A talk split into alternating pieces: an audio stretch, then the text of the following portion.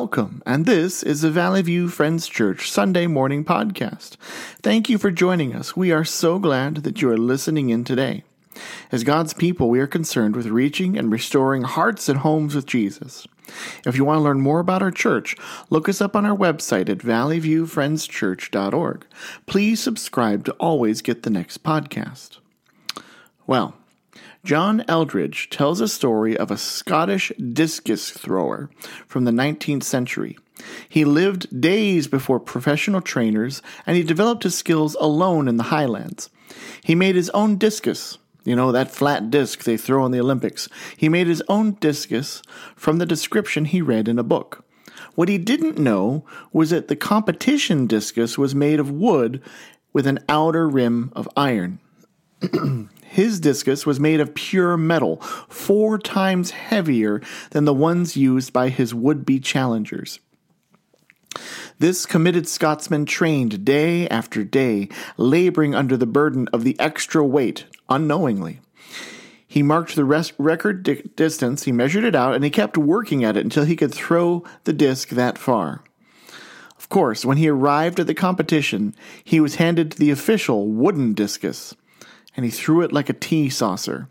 He set new records, and for many years none of his competitors could even touch him. As Eldredge reflected on this story, he said, So that's how you do it. You train under a great burden. Now, it's easy to read that story and smile to yourself. Of course, the discus thrower smashed through the world records. He trained with too heavy of a disc. That athlete, though, had to stick with training with an unfortunately heavy disc, and he didn't even know it. Imagine when he first marked off the distance of the world record. He measured it out, and then he gave that solid metal disc its first throw. I have to imagine he looked at that and thought, what on earth just happened? How would I how would he ever get that world record accomplished? I imagine he threw that disc many times and probably trained for many days, many weeks, feeling like there was no way he could ever get close. But he had to stick to it. Today, we have a startling Bible text. We could let some of its words shake us, but instead, I want you to be encouraged Yes, there is a startling warning about what happens to those who falter in their faith, who don't finish well. But there's also encouragement for those of us, there's encouragement for us to push through the challenges we encounter. there's an image in the passage, the hands of God. And the hands of God both caution and encourage us to live and finish the Christian life well. So let's go to the letter to the Hebrews, chapter 10, and we're going to read verses 31 through 39. It begins like this It is a fearful thing to fall into the hands of the living God. But recall the former days. After you were enlightened, you endured a hard struggle with sufferings, sometimes being publicly exposed to reproach and affliction, and sometimes being partners with those so treated. So you had compassion on those in prison, and you joyfully accepted the plundering of your property, since you knew that you, you yourselves had a better possession, an abiding one.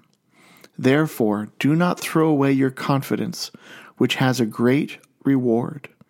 For you have need of endurance, so that when you have done the will of God, you may receive what is promised. For yet a little while, and the coming one will the coming one will come and will not delay.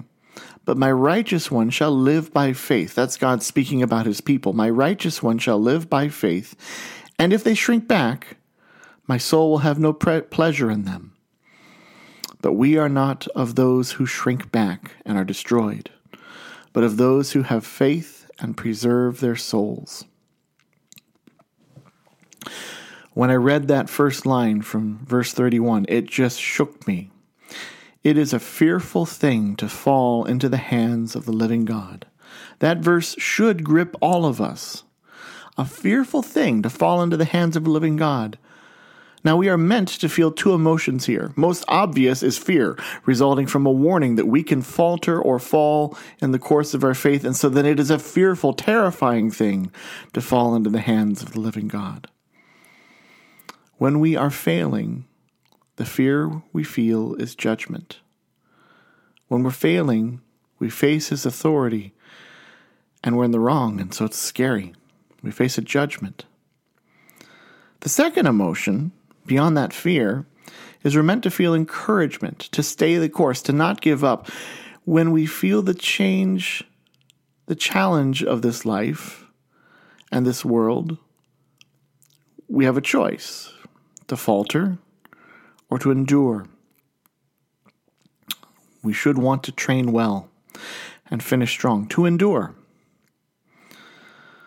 But I want to take a few minutes and dig into that verse. Fearful thing to fall into the hands of a living God. What do we mean by the hands of God? What a phrase. And it's a phrase we use all the time in our culture. The hands of God is very familiar. But what do we mean when we say those words? And what does the Bible mean when it uses the hands of God? Because all through our culture, the phrase hands of God or hand of God is commonly used. You might hear someone remark about good fortune or even success when it looked like something bad was about to happen. You might hear someone say, We thought surely that that truck was going to hit us, but by the hand of God we were spared. When we're uncertain of what to do, we'll say this Well, I've, I've done all I can do now, and I must put it in the hands of God. So we use the phrase all the time in our culture, somehow describing something that's beyond our control. Maybe you think of when you hear about these hands of God and us falling into the hands of God, you think of that famous sermon by Jonathan Edwards. He preached back in 1741 entitled Sinners in the Hands of an Angry God. Michelangelo painted God, imparting life to Adam on the Sistine Chapel ceiling, and Michelangelo took some license with the biblical account. Instead of the breath of God, he painted God reaching out with his strong, vibrant hand, a single finger to touch Adam's limp, lifeless, unknowing hand. The hand of God is all through our culture. It's a phrase we see all the time. And when we speak about the hand of God, we describe his authority. We describe a sense of safety, protected in God's hands. We describe power. We describe guidance. Competency is a phrase. We might not normally throw that word around, but when we talk about the hand of God, we certainly think of competency, or if we have doubts, we want assurance of God's capability. The Bible makes great use of the image hand of God. There are many, many, many verses in the Bible that talk about the hand of God, and we can learn much from them. So I'm going to read several. Perhaps you are aware of how often the hand of God appears in the Bible, but through just reading several right now, maybe you'll hear them in different ways than you did before and wonder, oh, I wonder what that means, or maybe you'll begin to get a picture of what that means.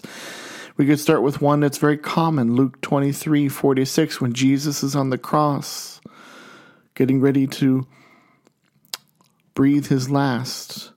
It says this Then Jesus, calling out with a loud voice, said, Father, into your hands I commit my spirit. And having said this, he breathed his last. The hands of God are used when God speaks about unfaithful Israel. It's there in Isaiah 65, verses 1 and 2. God is speaking, He's giving His perspective, and He says, I was ready to be sought by those who did not ask for me. I was ready to be found by those who did not seek me. I said, Here I am, here I am, to a nation that has not called by my that was not called by my name. I spread out my hands all the day to a rebellious people who walk in a way that is not good, following their own devices. So God talks about stretching his hands out to his people. The Bible also uses the hand of God to describe God overcoming our enemies. Exodus 15:6 says, "Your right hand, O Lord, glorious in power, your right hand, O Lord, shatters the enemy. In his hand he holds time. Psalm 31:15 says, "My times are in your hand. Rescue me from the hand of my enemies and my persecutors." There's another bit about our enemies. We're told that by God's hand he creates. Isaiah 48:13 says, "My hand laid the foundation of the earth; my right hand spread out the heavens. When I call to them, they stand forth together." And I think we could read into that the sustaining power of God's hand. God keeps his people with his hands. John 10:28 says this, I give them eternal life, and they will never perish, and no one will snatch them out of my hand. God forms us by his hands. Isaiah 64 8 says, But now, O Lord, you are our Father. We are the clay, and you are the potter. We are all the work of your hand. God gives us pleasure, enjoyment, even simple things to enjoy from his hands. Ecclesiastes 2, verse 24 says, there is nothing better for a person than that he should eat and drink and, find enjoyment in his toil. This also I saw is from the hand of God. God's hand is mighty. 1 Peter 5 6 says, Humble yourselves, therefore, under the mighty hand of God, so that at the proper time he may exalt you. Joshua 4:24 says so that all peoples of the earth may know that the hand of the Lord is mighty that you may fear the Lord your God forever. We're told that God holds our deeds in his hands. Ecclesiastes 9:1 says, "But all this I laid to heart, examining it all, how the righteous and the wise and their deeds are in the hand of God, whether it is to love or hate, man does not know. Both are before him. God's hands are an image all through the Bible of his power, his authority, his creativity, and his will, and many other aspects. And we are told that we are all held in God's hands. And we're told in Ecclesiastes that we are to help in God's hand, that we are held in God's hand and weighed. That evaluation should strike us with fear and awe to be held in the hand of God and measured. And so we come back to Hebrews 10:31 where it says it is a fearful thing to fall into the hands of the living God. So we need to ask what are the dimensions of the fear that we are to feel in the hands of God? Blaise Pascal says this and says it this way There is a virtuous fear, which is the effect of faith, and there is a vicious fear, which is the product of doubt. The former leads to hope, as relying on God in whom we believe. The latter inclines to despair, as not relying on God in whom we do not believe. Persons of the one character fear to lose God. Persons of the other character fear to find him. Mm, you could dwell on that comment for a long time. There is fear of faith that relies on God and fear of doubt that comes from not relying on God. Which one do you hold? Which one do you have in your life?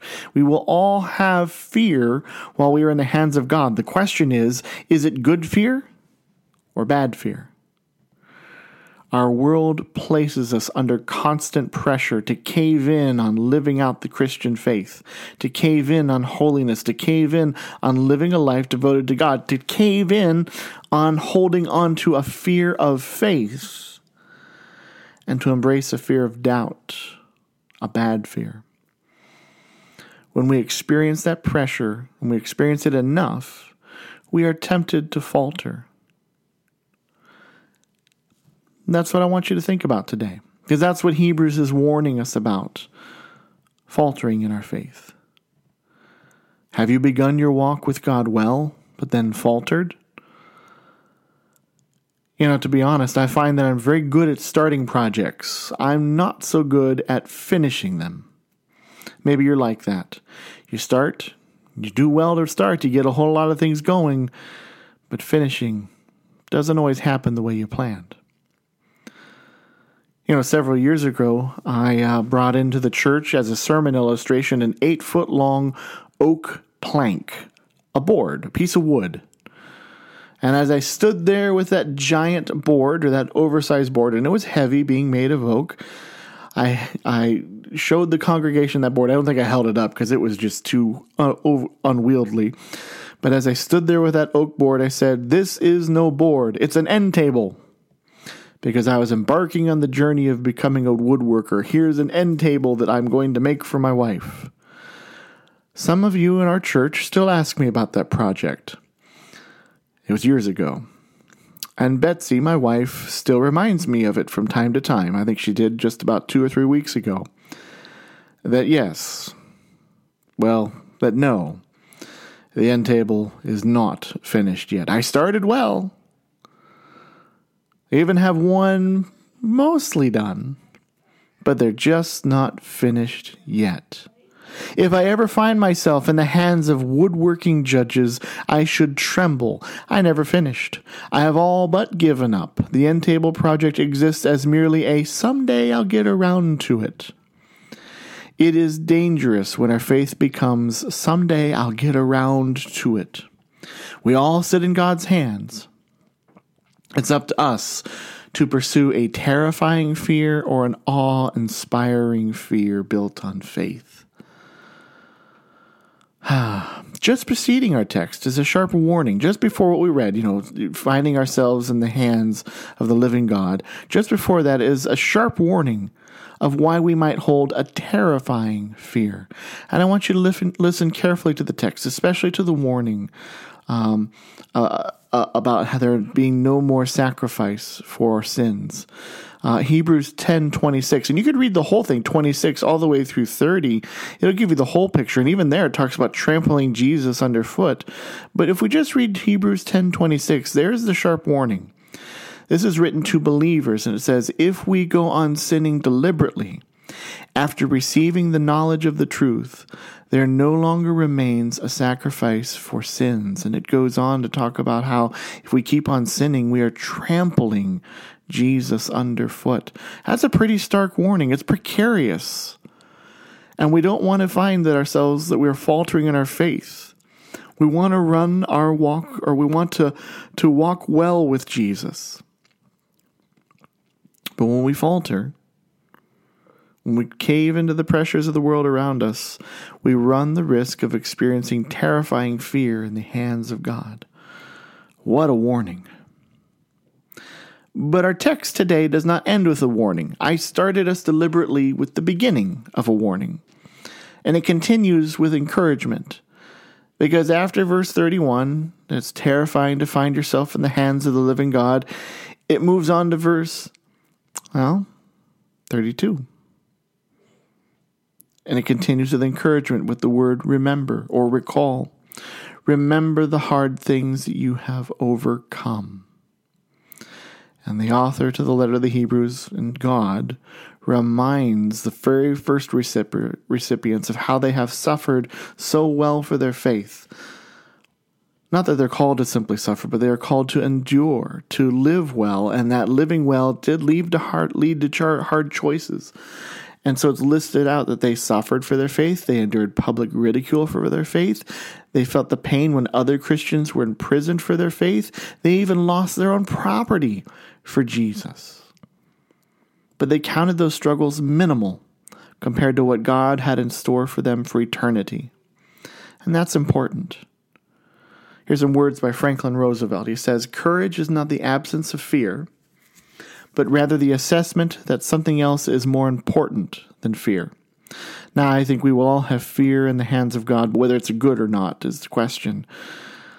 And I think when we assess that what God has in store for us is better than what this world is offering, that's when the fear begins to tur- turn from something terrifying to something wonderful. Can we say that we see heaven as a higher priority than any temptation we face here on earth. We've read the warning, we've heard about the encouragement. Both of those are meant to push us as Christians. One commentator writes this Warnings are meant to unsettle us, encouragement is meant to embolden us. Both energize us to persevere in our faith. And we need endurance as Christians.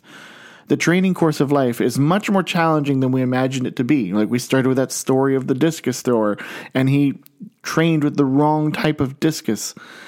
He could have got frustrated and quit because it was much harder than he ever expected. It's easy for us to drop out of the race early too when it comes to walking our faith. But we're told we're not to do that. Hebrews 10:36 that we read today says, "For you have need of endurance, so that when you have done the will of God, you may receive what is promised." We are called to endure in our faith. Yes, it is a fearful thing to fall in the hands of the living God, but will you know if it's a good fear or a bad fear? Where do you stand today? Is it good fear or bad fear? You can be sure today if you place your trust in Jesus as your Lord and Savior. Have you been struggling with your walk in Jesus? If you have, I encourage you, hear the warning. Hear the recalling, the remembrance of how you've walked with Jesus in the past. Now is the time to walk strong with Jesus again. Let verse 39 be true of you.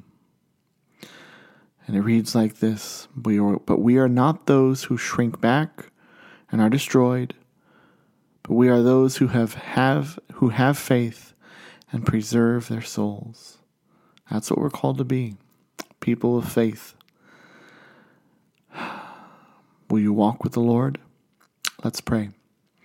God, help us to see ever so clearly how each one of us reacts in your hands with fear that's terrorizing or fear that's confident. Your hands created us, sustain us. You wield authority over us, and you guide us. You keep us safe by your hands, and you draw us near to you by your hand.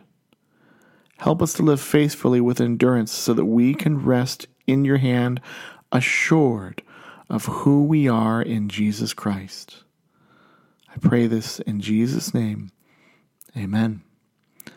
Go with Jesus.